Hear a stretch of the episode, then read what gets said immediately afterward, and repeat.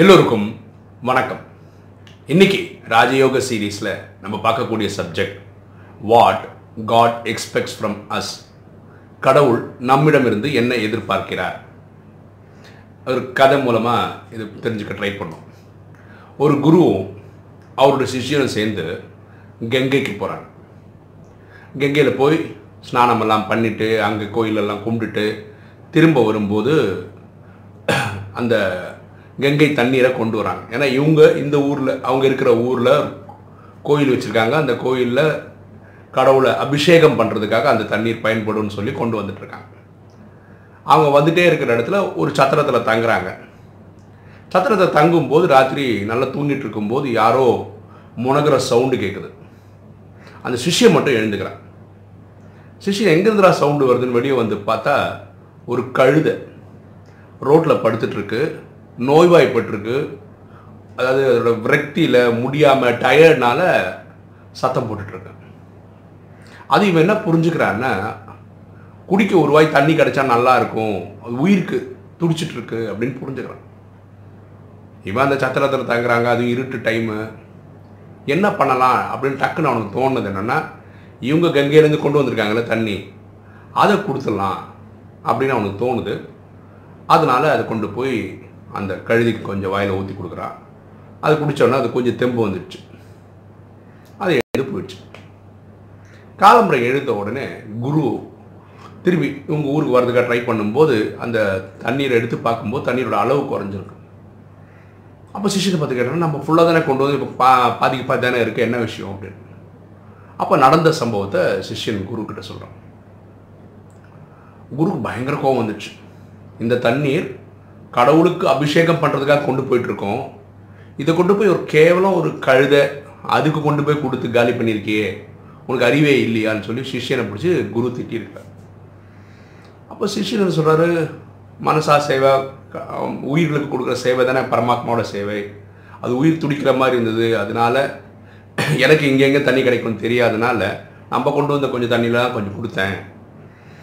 அதுதான் நான் பண்ணேன். தப்பாக இருந்தால் நான் மனுஷனுக்கு குருவேன்னு சொல்லிடுறோம் இந்த குருக்கு மனசு சமாதானமே படலை. அவங்க அவங்க ஊருக்கு வந்துடுறாங்க. இருக்கிற தண்ணியில் பூஜை பண்ணுறாங்க ஆனாலும் அந்த குருக்கு ஏதோ பெரிய பாவம் பண்ணிட்ட மாதிரி ஒரு ஃபீலிங் அந்த விரக்தியிலே படுத்து தூங்குறார். தூக்கத்தில் கடவுள் தோன்றார் அப்போது இந்த குரு கடவுள்கிட்ட மன்னிப்பு கேட்குறாரு.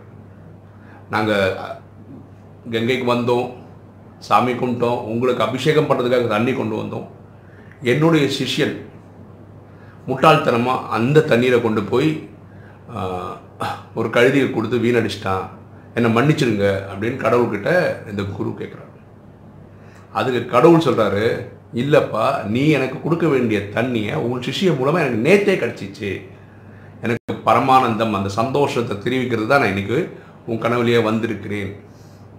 அப்படின்னு கடவுள் சொல்கிறார் ஸோ கடவுள் நம்மக்கிட்ட என்ன எதிர்பார்க்குறாருன்னா அவருக்கு பூஜை அபிஷேகம் பண்ணுறதை அவர் அதிகமாக எதிர்பார்க்குறது கிடையாது.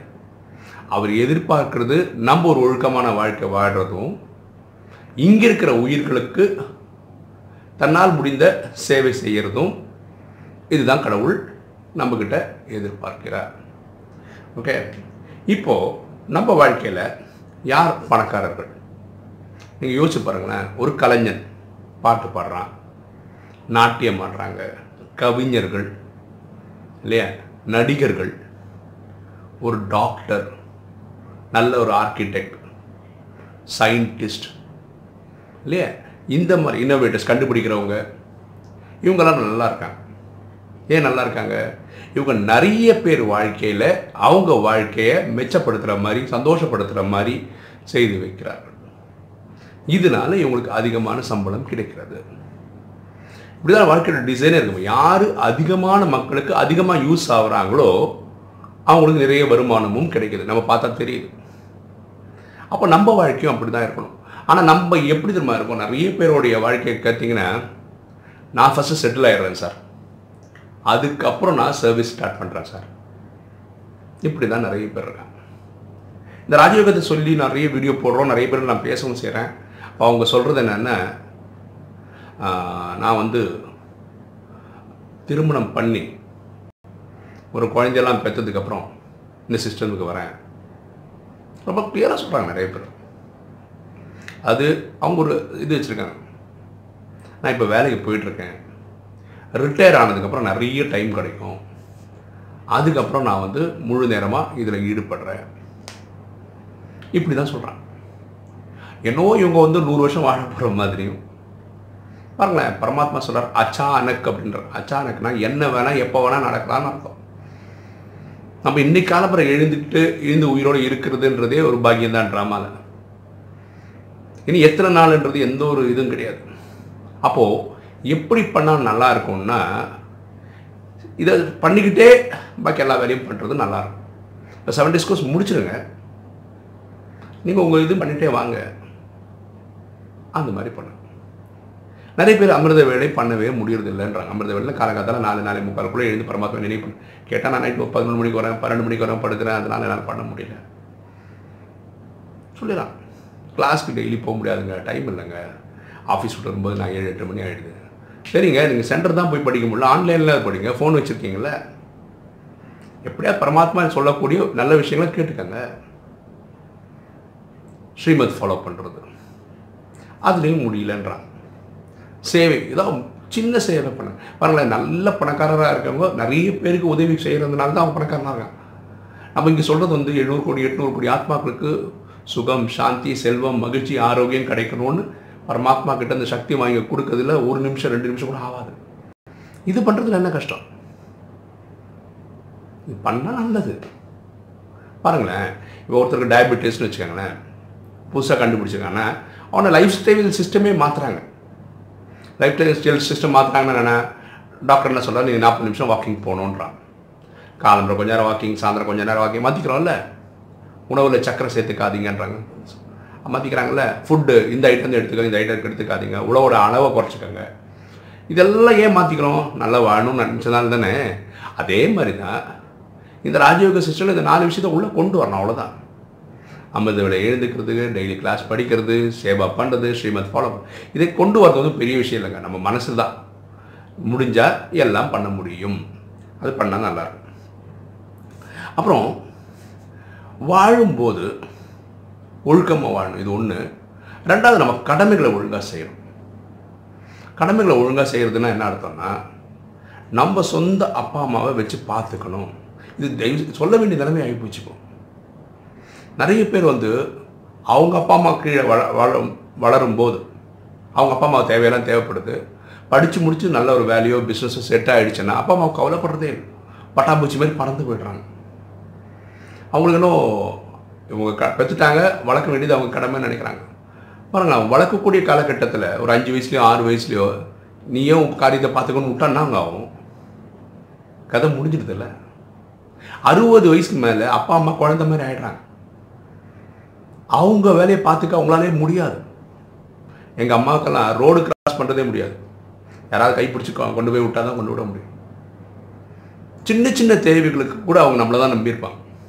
அந்த வயசில் நீங்கள் கொண்டு போய் அம்போன்னு விடுறது உங்களை அஞ்சு வயசில் அவங்க அப்பா அம்மா கண்டுக்காமல் விட்டுட்டா என்ன ஆகுமோ அதே மாதிரி அர்த்தம் தான். இந்த அடையார் ஆனந்த பவன் அப்படின்னு ஒரு ஸ்வீட் கடை இருக்குது நீங்கள் பார்த்துருக்கோம் சென்னையில் இருக்கவங்க தமிழ்நாட்டில் இருக்கவங்க தெரிஞ்சிருக்கும். அந்த ஓனர் ஒரு பியூட்டிஃபுல்லான ஒரு இன்டர்வியூ கொடுத்துருந்தார். அவர் இப்போ சமீபத்தில் ஏதோ ஒரு நல்ல நிகழ்ச்சிக்காக ஒரு நிகழ்ச்சிக்காக நாலு லட்சம் லெட்டு ஸ்பான்சர் பண்ணார். அவங்க ஸ்வீட் கடை தான் வச்சுருக்காங்க. நாலு லட்சம் லெட்டு கொடுக்குறது பெரிய விஷயம் கிடையாது. ஒரு லட்டுக்கு பத்து ரூபான்னு வச்சிங்கன்னாவே நாற்பது லட்ச ரூபா டொனேஷன் பண்ணியிருக்கிறார். அப்போது அவங்கள்ட்ட கேட்டிருக்கேன் இதெல்லாம் உங்களால் எப்படி பண்ண முடியுது? இவ்வளோ சேவைகள் எல்லாம் எப்படி பண்ண முடியும் அது ரொம்ப சிம்பிளாக சொல்கிறார் யார் சொந்த அப்பா அம்மாவை தெய்வம் மாதிரி வீட்டிலே வச்சு பார்த்துக்கிறாங்களோ அவங்களுக்கு சுபிக்ஷம் மட்டும்தான் வரும் அப்படின்ற அவங்களுக்கு எங்கிருந்தாவது உதவிகள் வந்துட்டே இருக்கும். அவர் வந்து அவரோட வாழ்க்கை ஒரு எக்ஸாம்பிளாக சொல்கிறார் அவர் பார்த்த நிறைய பேரோட வாழ்க்கையை வச்சு அவர் சொல்லிட்டுருக்கார் புரியுங்களா நம்ம பாருங்களா நான் உலகத்துக்கே பண்ண போகிறேன் ஊருக்கே பண்ண போகிறேன்னு சொல்கிறதுலாம் பெரிய விஷயம் இல்லை. நம்ம வீட்டில் பண்ணோமா? பாருங்க இப்போ சகோதரர்கள் பாருங்களேன் ஒரு மூணு நாலு சகோதரர் இருக்குன்னா அவன் பார்க்கட்டும் அப்பா அம்மா இவன் பார்க்கட்டும்னு சொல்கிறாங்க எப்பவுமே அப்படின்னா நான் பார்க்கணும்னு நினச்சிக்கிறேன் அவ்வளோதான் என் சகோதரன் பார்க்குறேன் என் சகோதரி பார்க்குறேன் பார்க்கல. அதை பற்றி கவலை இல்லை. நான் பார்க்கணும்னு முடிவு பண்ணுங்க. நம்ம சகோதரனும் பார்த்துக்கிட்டா நல்லது. நான் ர- ஒரு வாரம் நான் வச்சு பார்த்துக்கிறேன் ஒரு ரெண்டு மாதம் நான் வச்சு பார்க்குறேன் அது அப்படி ஒத்துக்கிட்டா நல்லது. இல்லைன்னா நம்ம கடமை நம்ம அப்பா அம்மா பார்க்குறதுன்னு முடிவு பண்ணணும் இதை வச்சுக்க ட்ரை பண்ணுங்க. புரியுங்களா அப்போ அதே மாதிரி இப்போ என்னோடய அனுபவத்தில் நான் பார்த்த வரைக்கும் இப்படி தான் இந்த கிட்டத்தட்ட ஒரு கடந்த ஒன்றே கால் வருஷமாக நான் இந்த வீடியோலாம் போட்டுட்ருக்கேன் பெரிய வசதி இருக்குது அதனால் நான் வீடியோ போடுறேன்னு கிடையாது. இப்போவும் யாராவது ஒருத்தர் தான் என்னுடைய இன்டர்நெட் பில்லு கட்டுறான் ஒரு ஒரு வருஷமாக ஒரு கோயம்பேடுலேருந்து ஒரு தம்பி பண்ணிகிட்டு இருந்தான். இப்போ கொஞ்சம் நாள் ஒரு ஆஸ்திரேலியாவிலேருந்து ஒரு ஆத்மா பண்ணிகிட்ருக்காங்க இருக்காங்க. ஹரியானாலேருந்து ஒரு ஆத்மா ஸ்பான்சர் பண்ணிகிட்ருக்காங்க எப்படி இப்படி மாறி மாறி உதவி பண்ணுறதுனால தான் இது ஓடிட்டுருக்கு அதே பாருங்களேன் இப்போ நானும் ரொம்ப நாளாக சொல்லிகிட்ருக்கேன் இருக்கேன். மலையாளத்தில் போடணும் இங்கிலீஷில் போடணும். இதுக்கு நான் எதிர்பார்க்குறது வந்து ஒரு க்ரீன் ரூம் அது ஒரு ஆயிரரூவா ரெண்டாயிரரூவா போட்டால் பண்ணிடலான்றாங்க. அந்த ரூமுக்கு ஒரு ஏசி போட்டு ஒரு லைட்டிங் நல்லா போட்டு ரொம்ப ப்ரொஃபஷ்னலாக பண்ணணும். ஓகேவா இப்போ தமிழ் வந்து ஆரம்பத்துலேருந்து எப்படி எப்படியோ வீடியோ போட்டோம். முடிஞ்ச வரைக்கும் நம்ம குவாலிட்டி இம்ப்ரூவ் பண்ணணும்னு நினைக்கிறோம். அது போட்டால் ஃபஸ்ட் டேலேருந்து நல்லா போடணும்னு நினச்சிட்டு இருக்கேன். ஆனால் அது அமைது அமைது அமைது அமைச்சிட்டே இருக்கே தவிர இன்னும் செட் ஆகுது. அட்லீஸ்ட் ரெண்டாயிரத்தி பதினெட்டு பிப்ரவரி வரைக்கும் நான் வெயிட் பண்ணுவேன். இல்லைன்னா இதே இப்போ என்ன பண்ணுறோன்னா தமிழுக்கு அதே மாதிரி இங்கிலீஷ் ஸ்டாண்டர்டில் பண்ணுவோம் அது என்றைக்கு வருதோ அது நடக்கட்டும் ப- ஆரம்பிக்கலான்னு இருக்கேன். அதாவது நம்ம ஒன்று நடந்தால் பண்ணலான்னு வைக்கும்போது அது தள்ளி தான் போகுது. ஆரம்பிச்சிட்டோன்னா நல்லா போகுது. ஆனால் இது பண்ணணும்னு மனசில் ஒன்று இருக்குது பண்ணிகிட்ருக்கு அதே மாதிரி பாருங்களேன் நம்ம எல்லாருமே அவங்க கணக்கு வழக்க முடிக்கணுங்க. ஓகே அதுக்கான முயற்சி எடுத்துக்கிட்டே இருக்கணும். ஆனால் என்னைக்கு கணக்கு வழக்க முடியுன்றது ஆண்டவனுக்கு மட்டும்தான் வெளிச்சம் ட்ராமாவில் மட்டும்தான் வெளிச்சம். ஆனால் முயற்சி இருந்துக்கிட்டே இருக்கணும். நான் ஏற்கனவே சொல்லிட்டேன் என்னோட ஒரு கிரெடிட் கார்டோட கடனை வந்து கொஞ்ச நாள் முன்னாடி முடிச்சிட்டேன். இந்த மாதம் ஒரு 15000 ரூபா வந்தது. ரெண்டு கிரெடிட் கார்டை ரெண்டு மாதத்தில் தரேன்னு சொல்லிட்டேன். இந்த மாதம் ரெண்டு கிரெடிட் கார்டுக்கு ஒரு பேமெண்ட் கொடுத்துட்டேன். அடுத்த மாதம் இதே மாதிரி அமௌண்ட் வரும்போது கொடுத்துடணும் வரும். எங்கே இருந்தாலும் வரும். கேட்டிடும். ஸோ முயற்சி அப்படி இருக்கணும். பண்ணிக்கிட்டே போயிட்டே இருக்கணும். கணக்கு வழக்கு முடிச்சுட்டே இருக்கணும். ஏன்னா இந்த ட்ராமா முடிகிறதுக்கும் கணக்கு வழக்கு முடியறதுக்கு எல்லாருக்கும் சொல்கிறேன் உலகத்தில் எட்நூறு பேர் கோடி பேரும் அவங்கவுங்க கணக்கு வழக்கம் முடிச்சிருவாங்க. ஆனால் நம்ம சைட்லேருந்து ஹானஸ்டான ஒரு முயற்சி இருக்கணும். ஆத்மார்த்தமான ஒரு முயற்சி இது இப்போ நிறைய பேர் கேட்கலாம் இதெல்லாம் ஏன் வீடியோவில் சொல்கிறேன் நான் என்னோட சகோதரர்களுக்கு சகோதரிகள் உலகத்தில் இருக்கவங்கள்ட்ட ஷேர் பண்ணுறேன் அவ்வளோதான் நேர்மையாக இருக்கணுங்க ஒழுக்கமாக இருக்கணும் உண்மை தான் பேசணும். இதில் சந்தேகமே கிடையாது. ஸோ கடவுள் நம்மக்கிட்ட என்ன எதிர்பார்க்குறாருன்னா ஒழுக்கமான வாழ்க்கை. ஓகேவா அதுக்கான முயற்சியோட வாழ்க்கை வாழ்கிறது சொந்த அப்பா அம்மா கல்யாணமாக இருந்த மனைவி குழந்தைகள் இவர்களெல்லாம் பார்த்துக்கணும். இது பார்த்துக்கிறதுக்கு ராஜயோகத்தில் பரமாத்மா ட்ரஸ்டியாக இருந்து பாரு ஓனராக இருந்து பார்க்காத. ஏன்னா ஓனராக இருந்துட்டோன்னா உங்களுக்கு அது சுமையாக தெரியும். ட்ரஸ்டியாக இருந்தால் பரமாத்மா பார்த்துக்கிற செய்பவ் செய்விப்பர் அவர். நம்ம வந்து வெறும் டூலாக இருந்து பார்க்குறோம். அப்போ உனக்கு இந்த வேலை பலு மாதிரியே தெரியாது. அதனால் அப்படி இருங்க. அப்புறம் பரமாத்மா சேவையை செய்யும். அது வந்து இன்றைக்கே செய்யுங்க இப்போவே செய்யுங்க. இதெல்லாம் தள்ளி போடாதீங்க. பொருளாதாரம் பெரிய விஷயமே இல்லைங்க சேவை பண்ணுறதுக்கு மனசு தான். ஸோ உங்களால் முடிஞ்சு ஒன்றுமே பண்ண முடியல உட்கார்ந்த இடத்துலேருந்து ஆத்மா பரமாத்மா கனெக்ட் பண்ணி உலகத்தில் எட்நூறு கோடிக்கும் சுகம் சாந்தி செல்வம் மகிழ்ச்சி ஆரோக்கியம் கொடுக்க பாருங்க. இதுதான் பரமாத்மா நம்ம கிட்டேருந்து எதிர்பார்க்கிறார். சரியா? உங்களுக்கு இந்த வீடியோ பிடிச்சிருக்குன்னு நினைக்கிறேன். பிடிச்சிருக்க லைக் பண்ணுங்கள் சப்ஸ்கிரைப் பண்ணுங்கள் ஃப்ரெண்ட்ஸுக்கு சொல்லுங்கள் ஷேர் பண்ணுங்கள் கமெண்ட்ஸ் பண்ணுங்கள் தேங்க்யூ